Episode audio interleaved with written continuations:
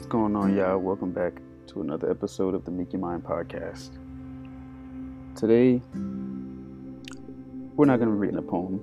I'm going to be reading a quote that I found on the interwebs on Facebook the other day. I thought it would be a you know a good topic to kind of explain. Um, I'm not sure if I made a poem about this already, but I was like, whatever. I'm gonna just, for me, I'm gonna do it anyways. But yeah, um, so here we go. Becoming less reactive is a huge part of growth and decreasing stress.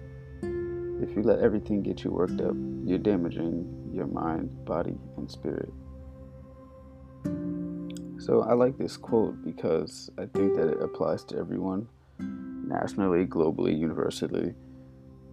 Your reaction determines the importance of most things, and it's easy to get upset over petty human things, but reacting less, taking a step back to look at it, will exponentially decrease your stress and anxiety.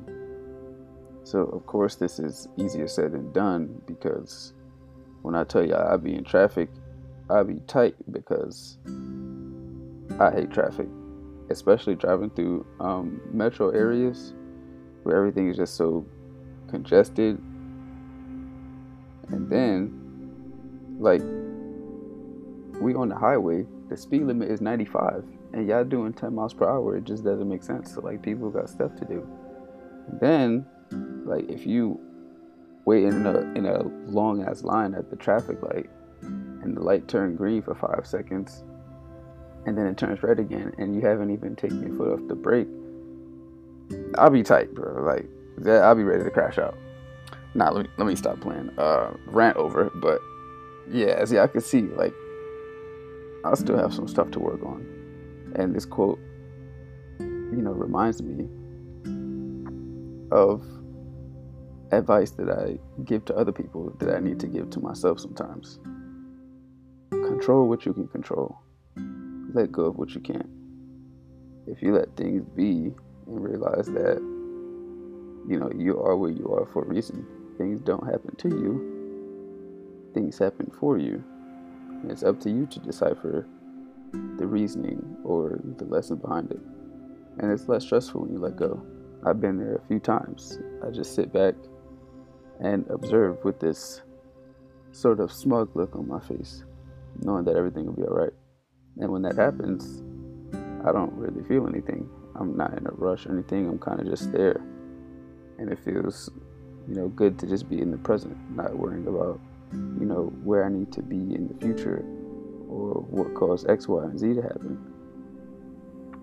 Also, this can be applied to when something that someone says or does triggers you. If you if someone says something that triggers you or upsets you, they now hold control over you.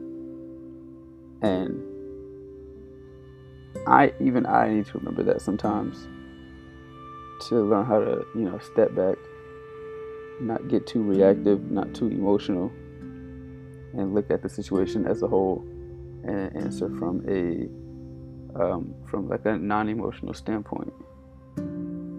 Nine, nine times out of ten, it has nothing to do with you and everything to do with them, and you're probably also taking that information in your brain and making it something that is not, causing you to react in a way that you really shouldn't. But, anyways, these are some, you know, small things to think about today. Um, I thank y'all for tuning in as always. I hope you have a great day. And I'm to see y'all in the next episode. Peace and love.